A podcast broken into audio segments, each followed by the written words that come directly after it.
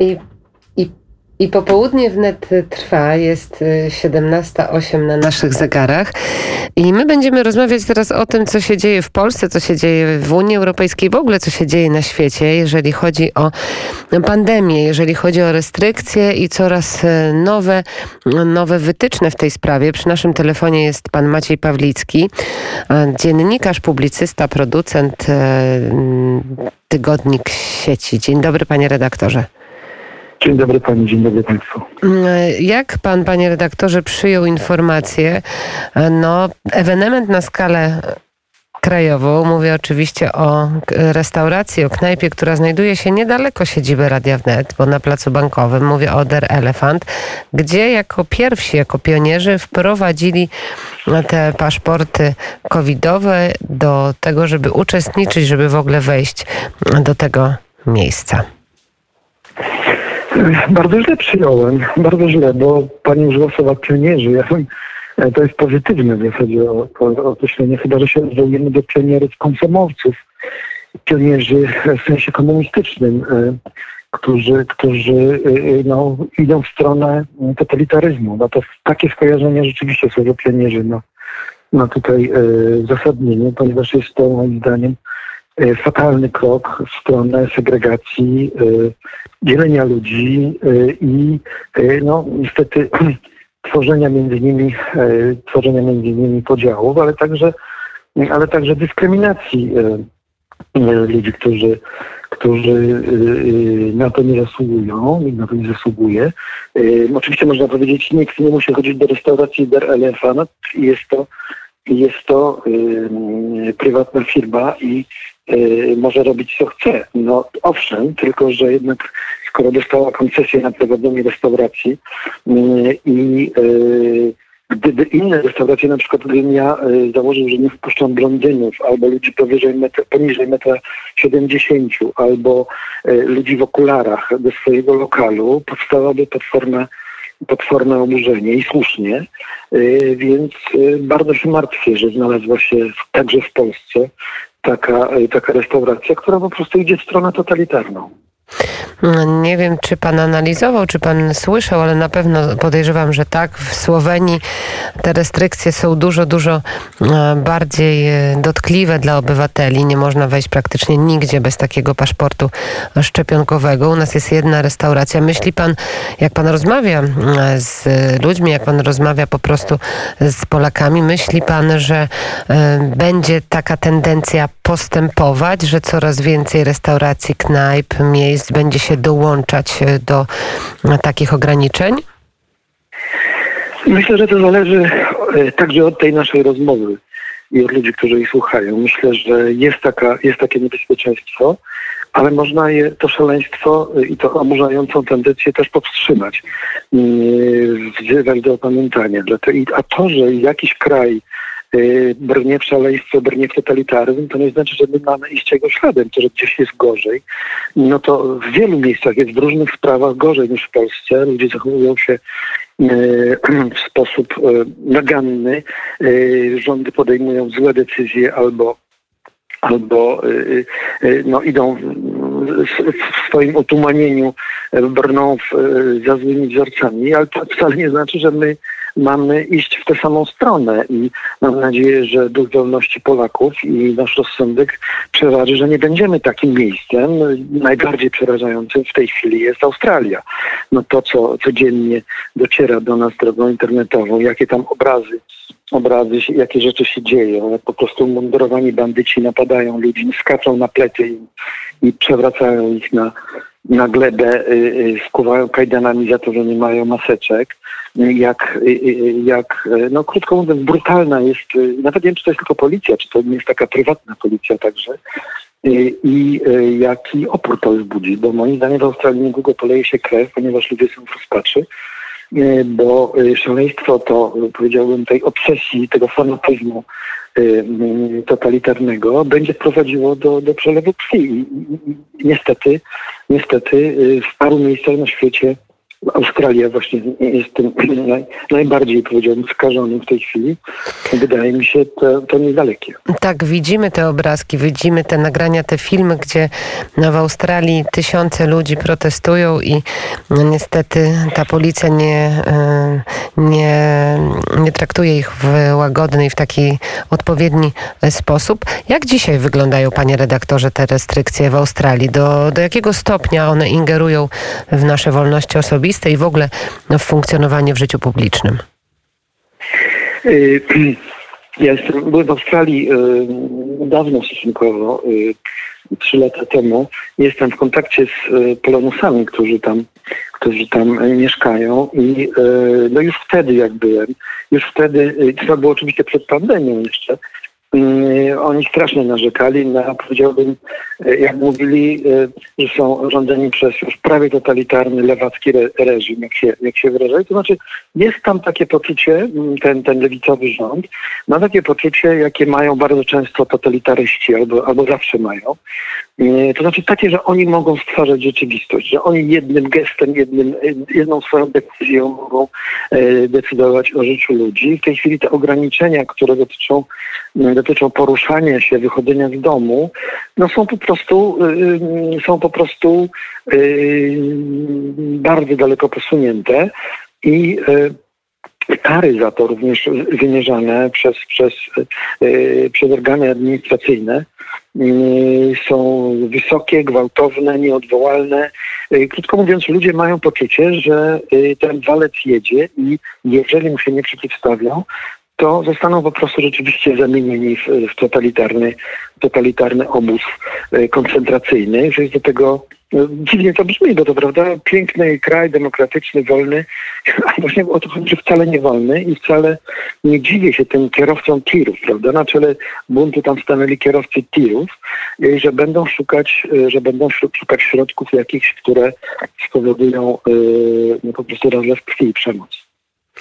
To są te niepokojące sygnały, które płyną do, do nas z Australii, ale jeszcze wrócę do e, Polski i wrócę do tej jednej restauracji, która właśnie zdecydowała się na takie ograniczenia. Czy nie uważa pan, że powinien być jakiś apel albo powinno być jakieś zdecydowanie stanowisko, czy to posłów, czy to strony rządowej, żeby jednak takich ograniczeń nie wprowadzać, że, że to idzie w złą stronę, a tutaj jest y, cisza. Nie mamy żadnych komentarzy. Publicyści, ewentualnie dziennikarze o tym rozmawiają, politycy nie? Znaczy, wydaje mi się, że, że y, jest pewien rodzaj rzeczywiście konsternacji, bo y, jest oczekiwanie w wielu kręgach, w jaką stronę Polska pójdzie, czy będzie, czy, czy, czy rząd będzie y, starał się jednak zachowywać rozsądnie, czy, czy też będzie miał pokusę, żeby brnąć w tę stronę. Ja mam nadzieję, że nie, chociaż, chociaż no, pewne lokalne decyzje, jak na przykład no, nas wstrząsnęło to, że na mecz, na mecz e, siatkówki w, w Katowicach, na półfinał Mistrzostw Europy, zostali wpuszczeni tylko Y, tylko zaszczepieni y, kibice. Zresztą ten mecz przegraliśmy notabene ze Słowenią. Przegraliśmy go być może również dlatego, że to była już y, publiczność o złamanym kręgosłupie. To znaczy wiele ludzi nie weszło tam i ta atmosfera była inna. Tysiąc Słoweńców robiło więcej hałasu niż, niż, niż kilkudziesięciotysięczna polska widownia. Może, może, może przesadzam oczywiście, ale dla mnie już to było oburzające i symboliczne, a najbardziej martwią mnie tego takiego rodzaju, no, nazwę to ormowcy, to znaczy tacy gorliwcy, którzy, którzy wzywają do tego, by Y, te, by, by segregować ludzi, by dyskryminować ludzi. Pamiętajmy, że nie wszyscy, jedni się nie zaszczepili, bo nie chcą, bo po prostu ich nie przekonały, y, nie przekonało to, że ryzyko nieszczepienia jest większe niż ryzyko zaszczepienia, a to jest balans jednego ryzyka i drugiego. Tak samo piszą producenci na, na ulotkach reklamowych, informacyjnych szczepionek, więc nie chcą, ani po prostu nie mogą. Nie mogą dlatego, że przyjmują pewne leki, czy pewne mają komplikacje zdrowotne i nie mogą zostać zaszczepieni. I tych ludzi, na przykład Krystyna Janda w ostatnich dniach, prawda, wzywa do tego, by ich nigdzie nie spuszczać, by ich izolować. No, to, tak, taki, tak powiedziałbym, temperament i, i, i charakter ormowca to jest coś najgorszego, co się za komuny przejawiało, takiego górliwca w represjach, bezinteresownego prześladowania innych. Wstrząśnięty jestem, że kto, kto jak kto, ale aktorka Człowieka z marmuru w tej chwili ma takie, ma takie stanowisko i chciałbym, żeby takich no, ludzie, którzy się do tego posuwają, byli, byli napiętnowani choćby infamią. Y, a ci którzy, ci, którzy rozumieją, że nie wolno wykluczać, nie wolno napiętnować, nie wolno oznaczać ani żółtą gwiazdą, ani y, literką P na ramieniu, ani w żaden inny sposób, bo to prowadzi do rzeczy strasznych, które, które mogą, y, które, które historia świata przeżyła i nawet na tej ziemi. I zwłaszcza my powinniśmy być na nie bardzo wyczuleni. I jeszcze na koniec zapytam pana redaktora o to, co się dzieje z mm, sejmikami wojewód, województw, poszczególnych województw. Mówię tutaj o uchwałach. Uchwały, które były przyjmowane jakiś czas temu, które dotyczyły tego, by przeciwdziałać ideologii LGBT albo w ogóle przeciwdziałać tej ideologii neomarksistowskiej. Dzisiaj kolejne samorządy, słyszymy już o województwie świętokrzyskim, słyszymy o województwie małopolskim i o kolejnych, które w tę stronę stronę szły. Lublin się zastanawia, że będą teraz przyjmowały uchwały, e, które mm, e, nie dotyczą LGBT, które są wycofaniem się z tych wcześniejszych zapisów, a wszystko w związku z możliwym ograniczeniem pieniędzy przez Komisję Europejską. Jak pan ocenia e, tutaj to zachowanie samorządów?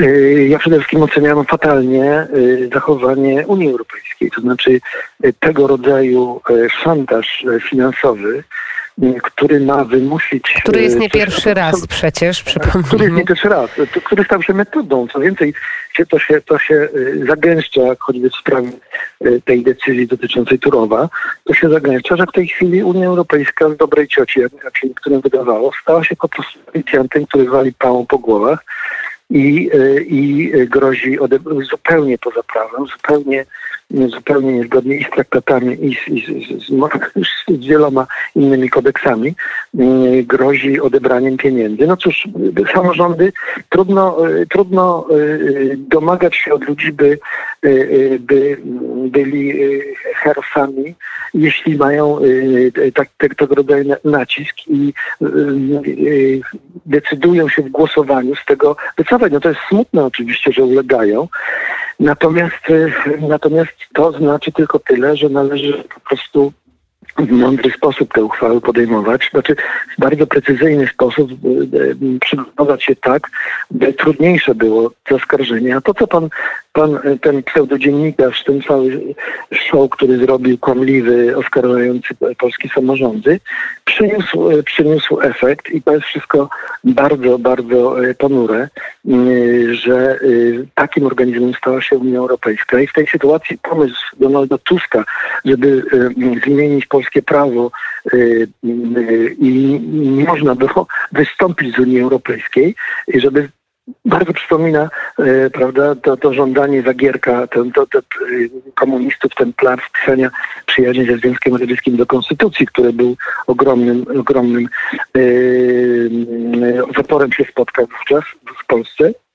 I w tej chwili, właśnie wtedy, w, tym momencie, kiedy Unia Europejska stanuje, staje się ponurym zbirem, który wbrew ustaleniom stara się urządzić nam życie w sferze obyczajowej. Właśnie w tej chwili Donald Tusk chce nas przywiązać łańcuchami do tego ponurego zbira. Powinno być dokładnie odwrotnie. To znaczy powinniśmy dawać Unii Europejskiej do zrozumienia, że albo będzie Unią Europejską taką, na jaką się umówiliśmy, mm, czyli Związkiem Wolnych Narodów, no, wolnych państw, które same w, w kluczowych sferach, na przykład obyczajowej, kształtują swoje ustroje, albo y, przestanie być tym wolnym rynkiem, przestaniemy ten, wolny, ten, ten rynek polski udostępniać Unii Europejskiej, a wyliczenie na przedstawione przez ekonomistów pana Krysiaka, profesora Krysiaka na konferencji Patryka Jakiego jest bardzo zastanawiające i bardzo byłbym ciekaw, czy rzeczywiście tak jest, jak on wyliczył. I przedstawić to Unii Europejskiej, że mogą stracić nas, jeżeli będą zachowywać się tak jak się w tej chwili zachowują. Nie powinniśmy przede wszystkim asertywnie tę swoją politykę prowadzić i nie ulegać, rozumieć, że y, to my jesteśmy wielką dla Unii Europejskiej y, atrakcją i dobrodziejstwem dla największych jej krajów, bo na nas wspaniale zarabiają, a nie, że jesteśmy przyjęci do, y, na salonach, y, gdy, gdy nasze miejsce jest przed pokoju. Nie, jest dokładnie odwrotnie. Mam nadzieję, że w najbliższym czasie uda nam się porozmawiać, e, czy to z profesorem mm, Krysiakiem, czy z panem profesorem e, Grosse i opowiedzą nam o szczegółach tych e, wielu, wielu miliardów, o, o, których, o których pan redaktor wspomniał i o których pan redaktor mówi. Czy pan Maciej Pawlicki wybiera się na festiwal do Gdyni? Yy, oczywiście niepokornie nie wolno wykręcić. Zawsze jestem na tym festiwalu od początku jego istnienia. To jest wspaniałe miejsce, gdzie spotykają się wspaniali ludzie, yy, zarówno bohaterowie filmów, jak i autorzy filmów, jak i widzowie. Natomiast, natomiast przede wszystkim ci bohaterowie, którzy, którzy są naprawdę naszym skarbem narodowym i to jest takie miejsce, gdzie można, gdzie można ich spotkać i gdzie można przeżyć wspaniałe chwile i wszystkich serdecznie zapraszam. My również Państwa zapraszamy na ten festiwal. Po godzinie 18 będziemy rozmawiać z jego dyrektorem, z Arkadiuszem Gołębiewskim, a ja teraz dziękuję naszemu gościowi, Maciej Pawlicki, dziennikarz, producent filmowy, Tygodnik Sieci. Bardzo dziękuję.